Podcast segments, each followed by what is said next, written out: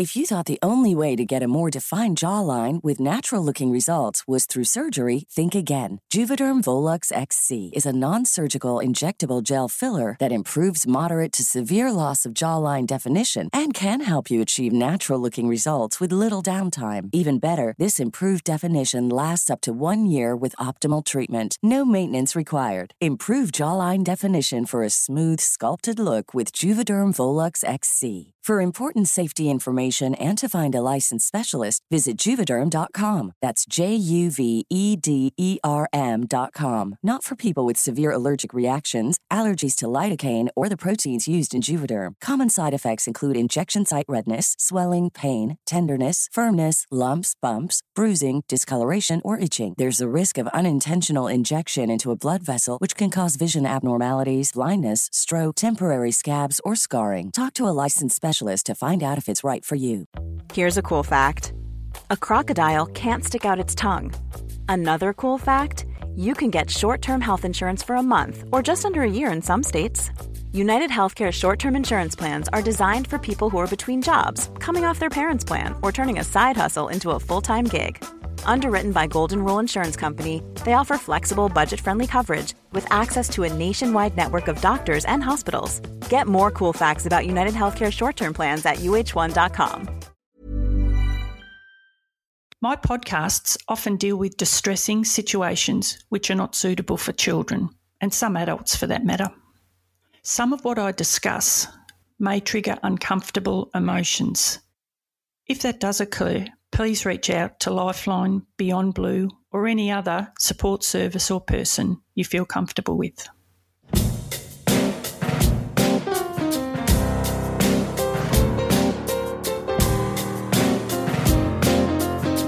Hello, I'm Narelle Fraser.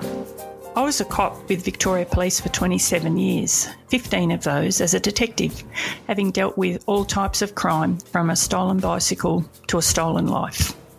I witnessed the effect crime has on all those involved and became one of those victims myself in 2012 when I was diagnosed with PTSD. However, out of adversity comes other opportunities like this my own podcast. I still pinch myself, but thanks for listening and coming with me as we explore the human side and impact of crime. Hello, everyone. Uh, I just wish you could see where I am at this moment. We've had all sorts of problems with my recording device this week, and it's because of where I live the signal is terrible. So, what I've done is desperate times require desperate measures. I want to paint the picture. I've driven into a chuka and I am, uh, I've parked in a football oval and I happen to be watching a team of young, oh, I don't know, 18 year old men and they're all shirtless and they're all exercising. So if I get a bit distracted, uh, bear with me. But boy, do I look strange. You know, an old lady sitting in a car. Oh, I forgot to mention I'm in my car. An old lady sitting in my car with headphones on, talking into a microphone and watching a group of young shirtless men. Anyway, let's see how we go. I just hope I don't get distracted. But today, I wanted to talk about triggers.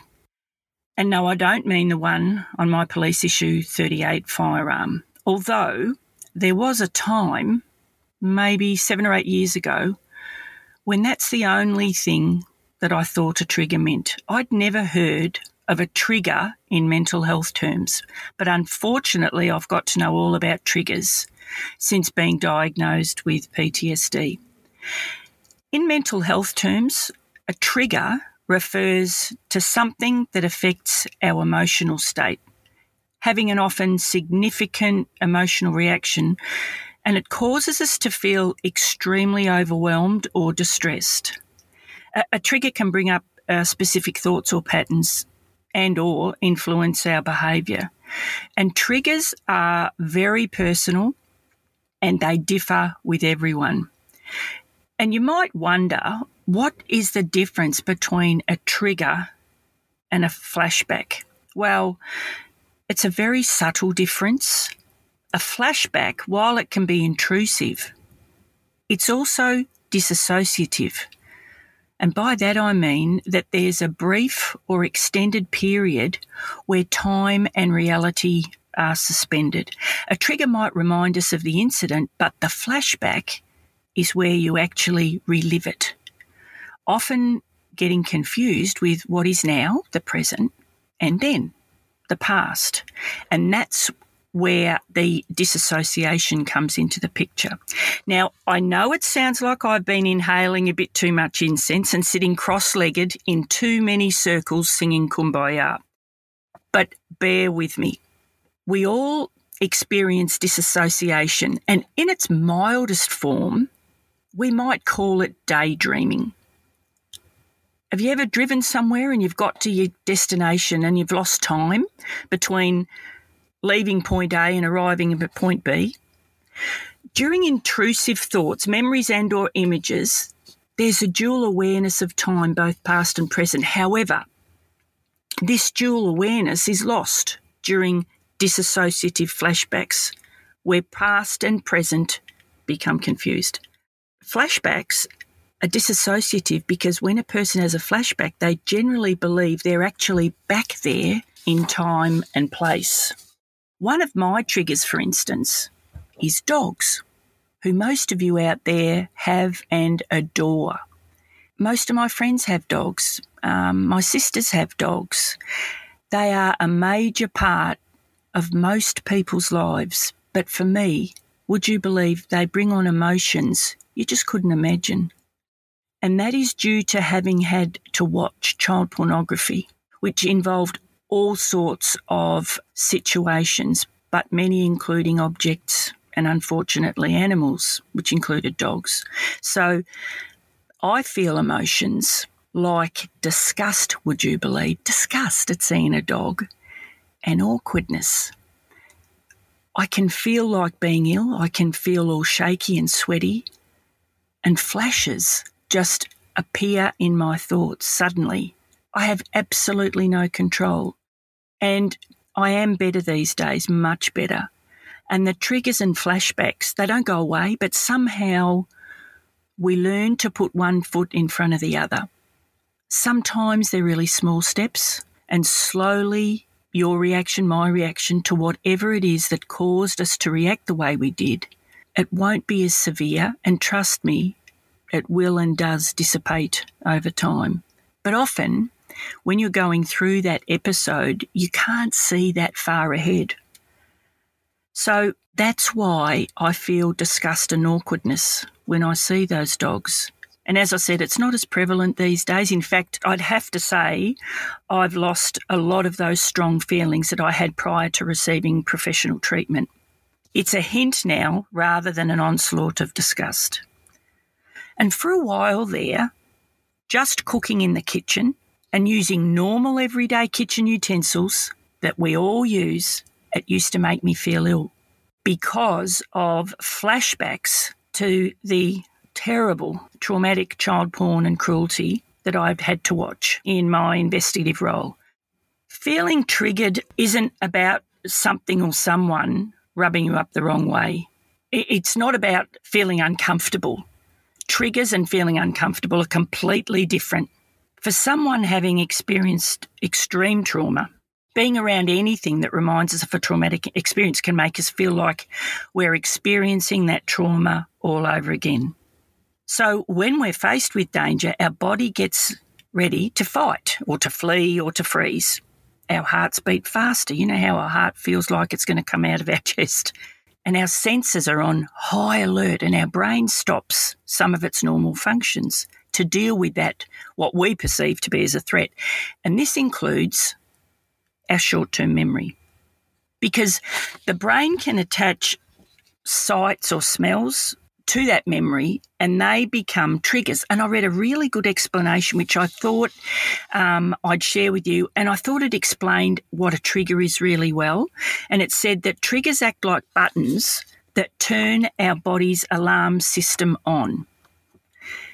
And when one of them is pushed, our brain switches to danger mode.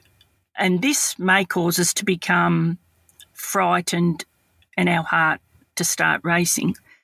The triggers that I had caused me to extricate myself, to isolate myself from many people that I loved and felt close to because I didn't want to experience that awful feeling of not being in control of my emotions and wondering why my body was reacting the way it was. I just I just didn't know what was going on. So instead of being confronted by those flashbacks and triggers, and you can imagine anywhere you go, you see kids playing with dogs, you see dogs, you see people walking their dogs. I just found it easier to stay at home. And it wasn't, I think I said before, it wasn't until I got professional help that I understood what my body was doing and how to manage it. And I realised that feeling sick, uh, suddenly feeling faint and sweating on seeing a blue sports bag, for instance, I had a terrible reaction to that because years prior, um, I dug up a body that I had found in a tip, which had been cut up and discarded in a blue sports bag. And it makes sense when it's explained, but prior to that, I thought I was going nuts. Many of you will have listened to my podcasts. You'll know the investigation I'm talking about. It's the Mornington Monster, John Sharp. And he murdered his three month uh, pregnant wife, Anna, with a spear gun. He then cut her up with a chainsaw and he put her body parts into a blue sports bag. And then he threw it out in just the household rubbish and it went to a tip. A few days later, he murdered his uh, little girl, Gracie, because he thought that she needed to be with her mum. And so every time, because I found Anna in a blue sports bag, every time I'd see a blue sports bag, I'd feel ill. I'd feel all those feelings would come up again. And I've got to tell you, you've got no idea how many blue sports bags are out there. And I reckon I've seen every everybody single one of them. Um, and you know, these days we talk a lot about um, trigger. We you hear a lot about trigger warnings, and even myself, it's just part of the responsibilities of running a podcast because we all have different triggers. Sometimes we're going into dangerous territory. So, what we have to do is do what's called a trigger warning. And I've got to say, sometimes I don't know if we're giving so many of them now that people are sort of don't, they're a bit blase about it. I've got to say, I think the advantages of a trigger warning is that it gives people a chance to prepare themselves, both physically and or mentally, for the trigger. And given that triggers tend to be more distressing if they come as a surprise, it could be viewed as helping those with PTSD and other mental health issues to feel safe. However, I think about the disadvantages and what you could, I don't know, it, it, can be argued that trigger warnings can reinforce what's called avoidance behaviours, and that avoiding triggers only serves to maintain or continue the symptoms of PTSD in the long term. So instead, emotions that arise from triggers should be appropriately dealt with, as I've said before, with therapy and particularly if they interview with daily life there are different types of triggers. As I said, triggers are very personal. But anything that reminds you of what happened before, during, or after the trauma is a potential trigger. And they're generally tied to our senses, to what we see, feel, smell, touch, or taste. Some of the more common triggers uh, can be actually people. Anniversaries, fairly obvious objects, as I said before, but smells, places, TV shows, news reports, movies, taste, something as simple, would you believe, as a sunny day, I read somewhere, can set people off or set this certain person off because they were sexually assaulted on a beautiful sunny day. Imagine a sunny day being a trigger. Mine like I've said many times, mine vary enormously and they include really strange things like old men, would you believe? And nothing to do with anything sexual. It comes back to an old man I saw very, very early on in my career, in fact, months in, in fact. Um, and the man had died in a little old unit in a housing commission area. The room was cold and it was almost empty. His worldly possessions consisted of a bookcase, which had nothing in it, the mattress that he was lying on, on the floor, no bed, just the mattress, and a half empty bottle of scotch, which was uh, sitting next to him. And I will never forget the sadness of seeing that man alone and with nothing. It's all he had a mattress, a bottle of scotch, and a bookcase. And what happened next still repulses me to this day. I was at this flat because being police, when somebody is. Uh, a lot can happen in the next three years. Like a chatbot may be your new best friend. But what won't change? Needing health insurance. United Healthcare Tri Term Medical Plans are available for these changing times Underwritten by Golden Rule Insurance Company, they offer budget-friendly, flexible coverage for people who are in between jobs or missed open enrollment. The plans last nearly three years in some states, with access to a nationwide network of doctors and hospitals. So for whatever tomorrow brings, United Healthcare Tri-Term Medical Plans may be for you. Learn more at uh1.com. If you thought the only way to get a more defined jawline with natural-looking results was through surgery, think again. Juvederm Volux XC is a non-surgical injectable gel filler that improves moderate to severe loss of jawline definition and can help you achieve natural looking results with little downtime. Even better, this improved definition lasts up to one year with optimal treatment. No maintenance required. Improve jawline definition for a smooth, sculpted look with Juvederm Volux XC. For important safety information and to find a licensed specialist, visit juvederm.com. That's J U V E D E R M.com. Not for people with severe allergic reactions, allergies to lidocaine, or the proteins used in Juvederm. Common side effects include injection site redness, swelling, pain, tenderness, firmness, lumps, bumps, bruising, discoloration, or itching. There's a risk of unintentional injection into a blood vessel, which can cause vision abnormalities, blindness, stroke, temporary scabs, or scarring. Talk to a licensed specialist to find out if it's right for you.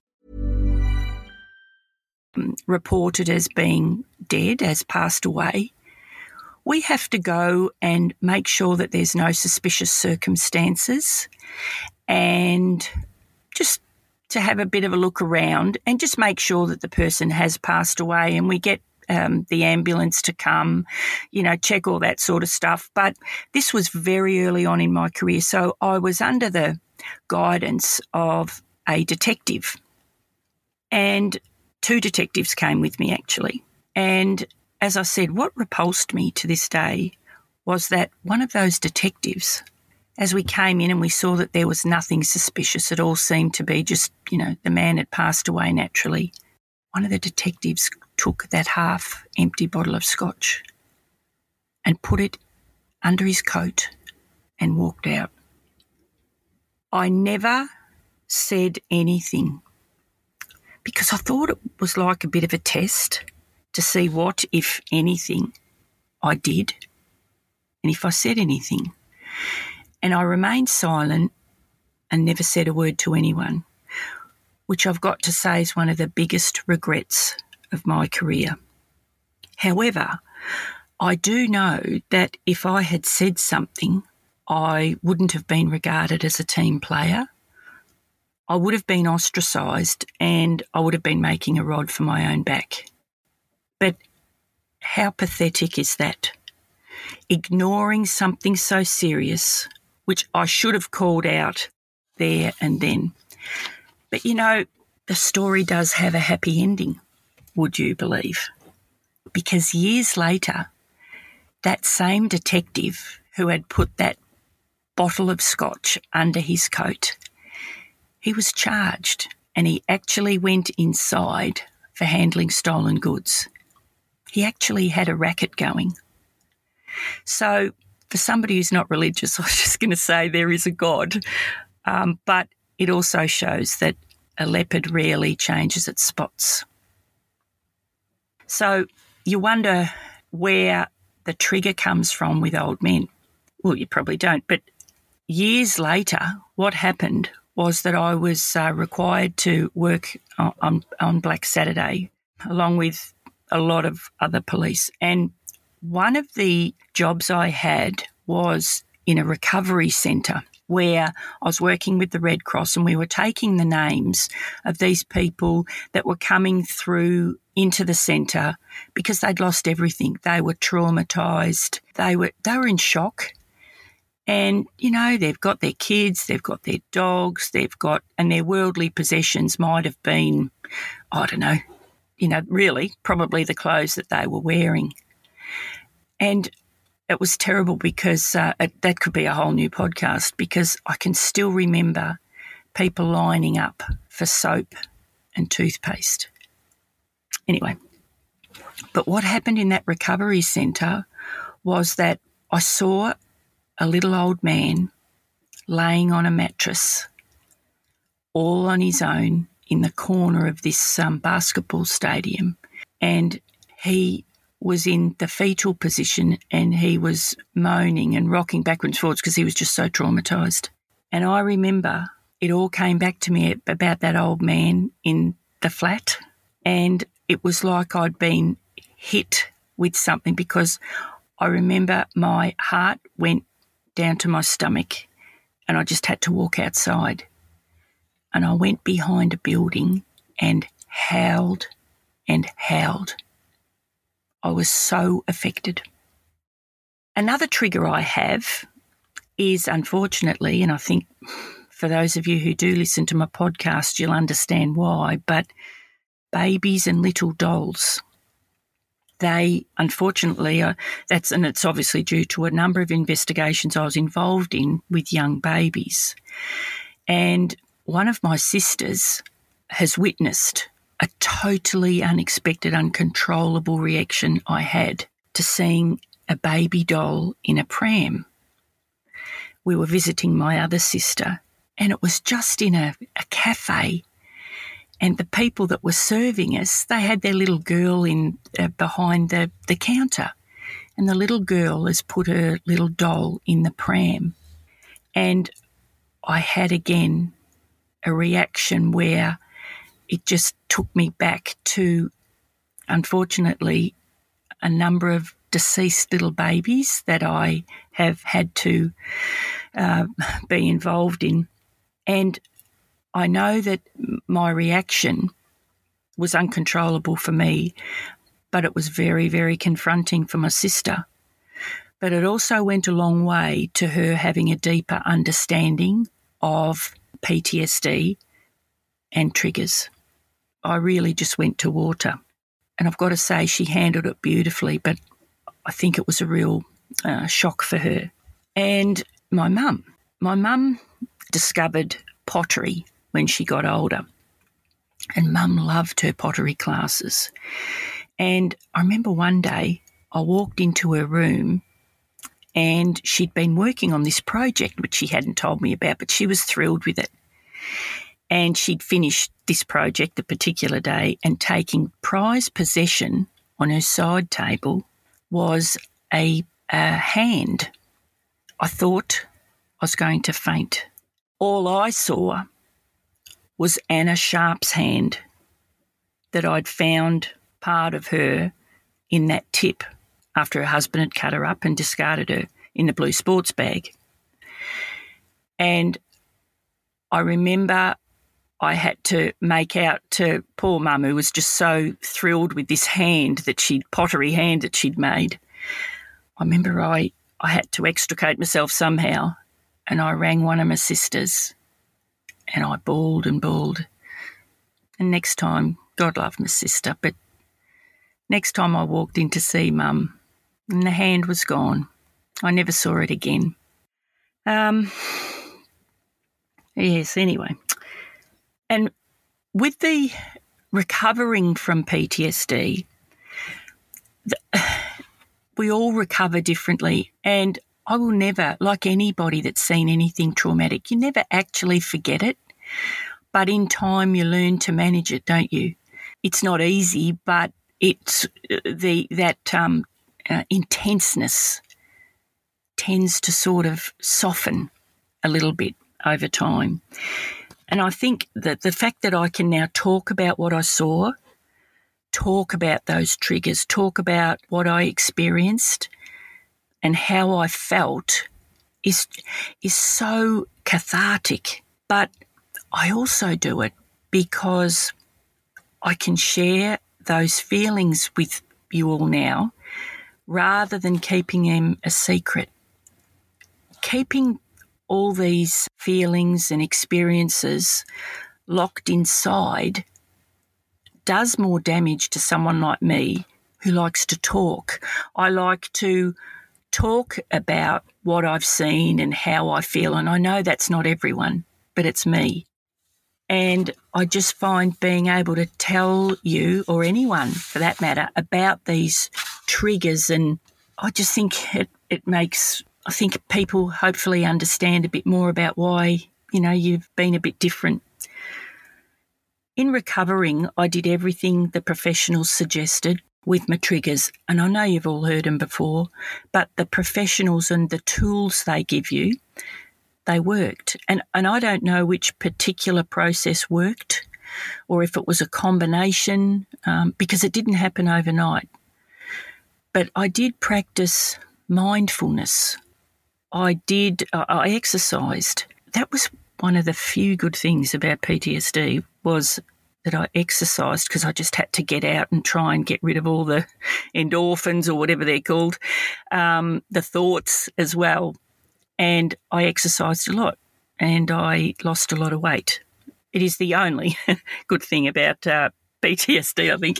But I also sought the help of some natural therapies, uh, like uh, don't know if you're aware, home, how do you say it, homeopathy. That's with um, potions and um, and it sounds a bit out there, but an orthobionomy talking about out there. This is how desperate I was to get better, but orthobionomy. And that's um, channeling positive and negative energy. And no, again, we didn't sit in a circle singing kumbaya. But what I did do was I had reluctantly withdrawn from my police friends. And I still have uh, to a point because there's such a reminder of what I was missing. I'm a lot better now. I've reconnected with a lot of police friends, but don't get me wrong, I still miss it terribly. Even when I see a police car now, I think to myself, oh, thank God that's not me. Whereas years ago, I just wanted to get back in that divvy van and, you know, do what police do. But getting back to my recovery, I also avoided crowds. I avoided playgrounds where kids and dogs would be playing. But I also did a process. As I said, I tried anything and everything to get better, but I did this process called EMDR, eye movement desensitization and reprogramming. And what EMDR does, there's not a lot of psychologists, I don't think, that practice it. Uh, it's getting more and more prevalent now, but it's pretty out there. But the process shifts distressing thoughts into more manageable ones. And as I said, with that, with mindfulness, the exercise, the um, you know, the channeling, uh, I'm just so much better. And I think another big thing is I don't have a TV, so I don't get triggered by the many triggers on TV. Like it's hard to imagine, but even an ad can trigger me it's not hard to imagine, but like there's a beautiful little ad I've seen with Sorbent. And no, I'm not being paid a cent by Sorbent. They don't even know I'm saying this. But there's a beautiful ad with that. There's a little puppy that grabs the toilet paper and runs through the house or something. Just seeing that little dog with the toilet paper, it, it it's a trigger. So I'm pretty happy that I don't have a TV. And to be, and it wasn't uh, due to PTSD. My husband and I haven't had a TV. Long story, but oh, since we've been together about 30 years. It's not that we don't like the TV, but we just chose he liked the fact that without a TV we talk. I mean, is that music to somebody's ears like me or what? Um, the ultimate goal of dealing with triggers for me was to detach myself from the trigger, recenter, and focus on the coping strategies that the psychologist had taught me. Something worked because these days I can see a dog, I can see a doll, I can see an old man, and a trigger, yes, it flashes in and out of my mind, but it goes. And I know why I have those thoughts and emotions now. Because the fact that I've been able to deal with them is because information is power. Well, the boys have left the footy oval here. So I suppose there's no point in me being here. Um, I've had an old man walk past with his dog looking at me, wondering who the hell is that with the headphones talking into her uh, uh, steering wheel. Um, so I think it's about time. Otherwise, I think the police might come and wonder what I'm doing here, check on me. Um, yeah, so anyway, uh, thank you for that. I hope that's helped you understand a little bit about triggers. And stay tuned, we've got more guests coming up. Okay, have a great day.